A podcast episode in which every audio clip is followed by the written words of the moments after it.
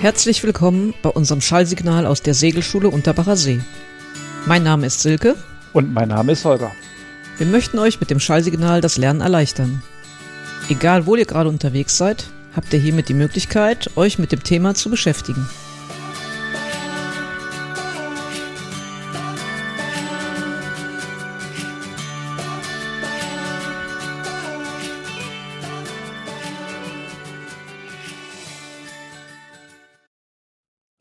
Hier der SKS Fragenkatalog Seemannschaft.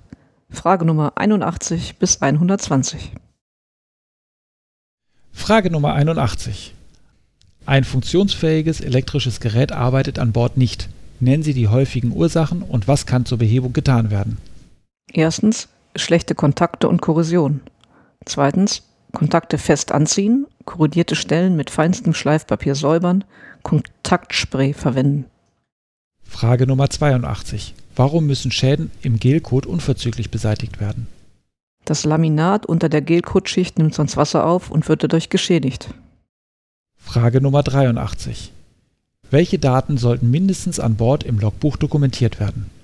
Erstens Namen und Funktionen der Crewmitglieder, zweitens Beginn und Ende einer Fahrt und drittens in angemessenen Zeitabständen Position, Kurs, Geschwindigkeit, Strömung, Wetter, Luftdruck.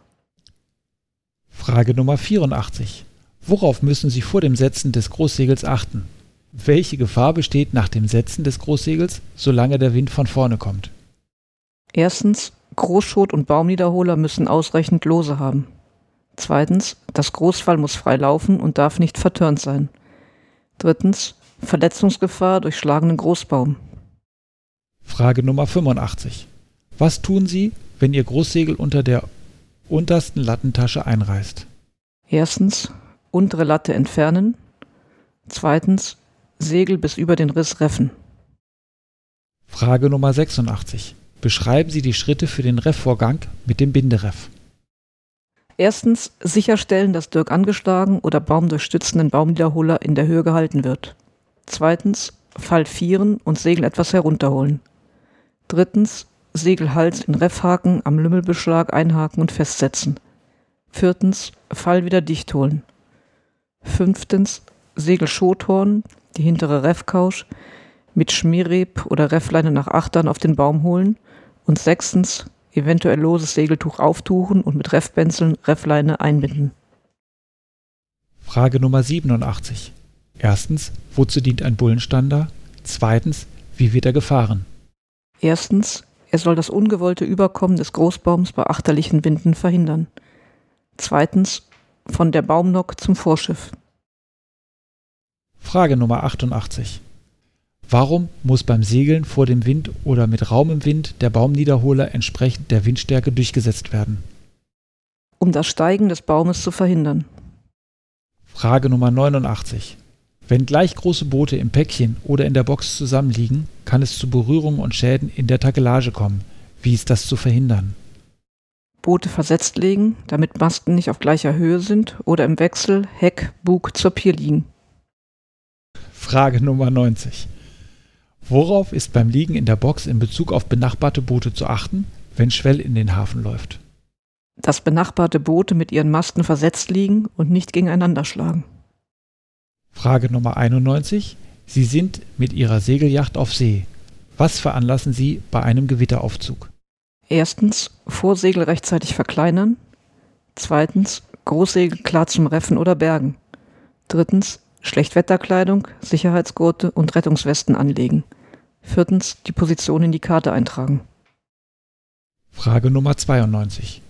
Sie übernehmen in einem Hafen eine Ihnen unbekannte Yacht. Wie machen Sie sich zu Reisebeginn mit den Segeleigenschaften vertraut? Ich fahre diverse Manöver, Wände, Halse, Kuhwände, verschiedene Rettungsmanöver mit unterschiedlicher Geschwindigkeit und Besegelung. Frage Nummer 93. Wie verhalten Sie sich nach einem Mastbruch? Was müssen Sie veranlassen? Erstens, nach Möglichkeit den Mast an Bord nehmen und sichern. Zweitens, falls nicht möglich, Mast und Wanden kappen um Rumpfschäden zu vermeiden. Frage Nummer 94. Von welchen Faktoren ist die Länge eines Nahezu-Aufschießers zu einer im Wasser treibenden Person abhängig? Geschwindigkeit, Wind, Seegang, Strömung und Form und Gewicht des Bootes. Frage Nummer 95. Sie wollen in eine Box einlaufen. Wie bereiten Sie die Achterleine vor und machen sie fest? Achterleine mit Auge versehen, zum Beispiel Palsteg, möglichst früh über die Fehle legen, bei seitlichem Wind zuerst über den Luftpfahl. Frage Nummer 96. Welche Vorbereitungen haben Sie für ein Anlegemanöver zu treffen? Erstens Crew für Manöver einteilen. Zweitens Leinen und Fender bereitlegen. Frage Nummer 97. Welchen Nachteil hat ein Zelldreifantrieb, insbesondere bei Hafenmanövern? Durch den großen Abstand zwischen Propeller und Ruder wird dieses nicht direkt angeströmt. Das kann die Manövrierfähigkeit beim Anfahren etwas verschlechtern. Frage Nummer 98. Was ist ein Bugstrahlruder und wozu dient es? Eine im Bug einer Yacht befindlichen Röhre mit einem Propeller, mit dem ein Querschub und damit ein Drehen des Buges bei geringen Vorausgeschwindigkeiten erreicht werden kann. Frage Nummer 99. Bei welchen Manövern können Sie ein Bugstrahlruder sinnvoll einsetzen? Erstens beim An- und Ablegen, zweitens beim Drehen auf engen Raum. Frage Nummer 100. Sie liegen längsseits mit der Steuerbordseite an der Pier. Beschreiben Sie ein Ablegemanöver unter gleichzeitigem Einsatz von Bugstrahlruder und Maschine. Erstens Hebel für Bugstrahlruder nach Backbord legen, sodass der Bug von der Pier weggedrückt wird. Nach Backbord schwenkt und gleichzeitig zweitens Ruderlage deutlich nach Steuerbord und langsame Fahrt voraus, sodass das Heck nach Backbord ausschwingt. So wird das Schiff fast parallel von der Pier abgedrückt. Frage Nummer 101. Wie können Sie im freien Seeraum auf einer Segelyacht einen Sturm abwettern? Erstens durch Beiliegen, Lenzen vor Top und Takel, dabei Leinenachter ausschleppen. Liegen vor Treibanker. Zweitens unter Sturmbesegelung aktiv segelnd und nach Möglichkeit brechende Seen aussteuernd. Frage Nummer 102. Warum kann das Anlaufen eines Hafens bei auflandigem Starkwind bzw. schwerem Wetter gefährlich werden? Gefahr durch Grundseen bzw. Kreuzseen, Möglichkeit von Querstrom. Frage Nummer 103. Warum kann eine Lehküste bei schwerem Wetter eine Segelyacht gefährlich werden? Wenn die Yacht sich nicht freikreuzen kann, droht eine Strandung. Frage Nummer 104. Mit welchem Manöver können Sie bei Starkwind das Halsen vermeiden? Mit Namen. Vervollständigen Sie die Skizze, siehe Bild, durch Einzeichnen der Kurslinie und geben Sie die erforderlichen Manöver an. Ich fahre eine Kuhwende, das heißt, ich lufe an, bis das Schiff mit dem Bug durch den Wind fährt und dann falle ich wieder ab. Frage Nummer 105. Was erreicht man mit dem Ausbringen eines Treibankers bei schwerer See? Man hält bei richtiger Leinenlänge den Bug im Wind und verringert die Driftgeschwindigkeit. Frage Nummer 106. Worauf müssen Sie achten, wenn Sie in Tidengewässern längsseits einer Pier festgemacht haben? Erstens, die Wassertiefe muss auch bei Niedrigwasser ausreichen oder sicheres Aufsetzen muss gewährleistet sein. Zweitens, die Leinen müssen für den Tidenstieg oder Fall ausreichend lang sein. Bei größerem Tidenhub darf das Fahrzeug keinesfalls unbeaufsichtigt bleiben. Frage Nummer 107. Sie kreuzen bei frischem Wind und mitlaufendem Strom, Wind gegen Strom, nach Luf auf. Welche Auswirkungen hat ein gegen den Wind setzender Strom auf den Seegang? Durch den Strom entsteht eine kurze, steile und kabbelige See. Frage Nummer 108. Wie wirkt sich mitlaufender Strom auf die Fahrt eines Fahrzeuges und die Lokanzeige aus? Erstens, der Strom erhöht die Fahrt über Grund. Zweitens, das Log zeigt dies nicht an. Frage Nummer 109. Welche Hilfsmittel können Sie einsetzen, um einen über Bord gefallenen an Deck zu bekommen? Bewegliche und gesicherte Badeleiter, eventuell Großschot, beschwerte Trittschlinge, Rettungstaille, Unterfangen mit kleinem Segel, Bergegurt, Dingi, Rettungsinsel. Frage Nummer 110. Welche Sofortmaßnahmen sind einzuleiten, wenn jemand über Bord gefallen ist? Erstens Ruf Mensch über Bord. Zweitens Rettungsmittel zuwerfen. Drittens Ausguck halten. Mensch im Auge behalten. Viertens Maschine starten. Fünftens Mensch über Bordmanöver einleiten. Sechstens Notmeldung abgeben. Siebtens Markierungsblitzboje werfen. Achtens MOB-Taste eines satellitengestützten Navigationsgerätes drücken. Neuntens Bergung durchführen. Frage Nummer 111. Welche Maßnahmen können gegen das Überbordfallen getroffen werden? Erstens Sicherheitsgurte anlegen und einpicken. Zweitens Anbringen von Streck- oder Laufleinen vom Bug zum Heck. Drittens Crew auf Befestigungspunkte, Einpickpunkte für Karabinerhaken hinweisen. Frage Nummer 112. Nennen Sie die grundsätzlichen Schritte und Ihre Ziele zur Rettung einer über Bord gegangenen Person. Erstens Maschine starten. Zweitens Suche, Herstellung eines Sichtkontaktes zur über Bord gegangenen Person. Drittens Mensch über Bordmanöver, Annäherung an die im Wasser treibende Person und Herstellung einer ersten Leinenverbindung. Viertens Bergung, sicheres und schnelles Anbordnehmen der Person. Fünftens Erste Hilfe, Betreuung. Sechstens gegebenenfalls Notalarm abgeben. Frage Nummer 113. Mit welchem Hilfsmittel können Sie den Bezugspunkt internationaler Begriff Datum für die Suche nach einem über Bord gefallenen sichern?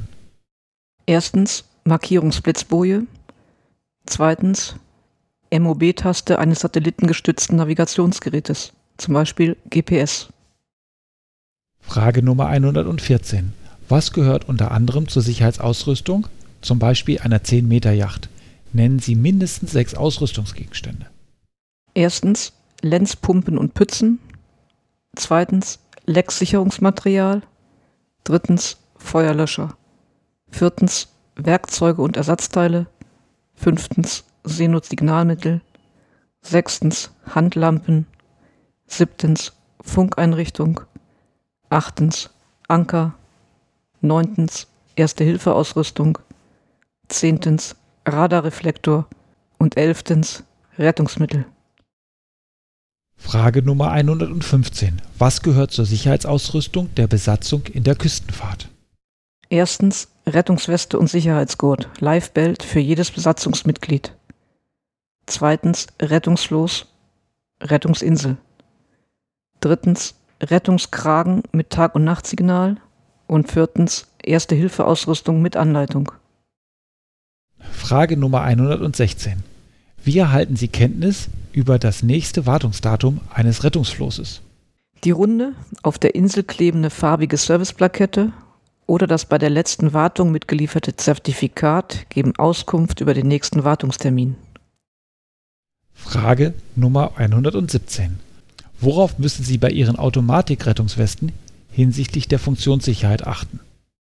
Auf regelmäßige Wartung. Wartungsfälligkeit erkennbar an der farbigen Serviceplakette. Frage Nummer 118. Was ist auf Deck einer Yacht ein Strecktau, auch Laufleine genannt, und wozu dient es?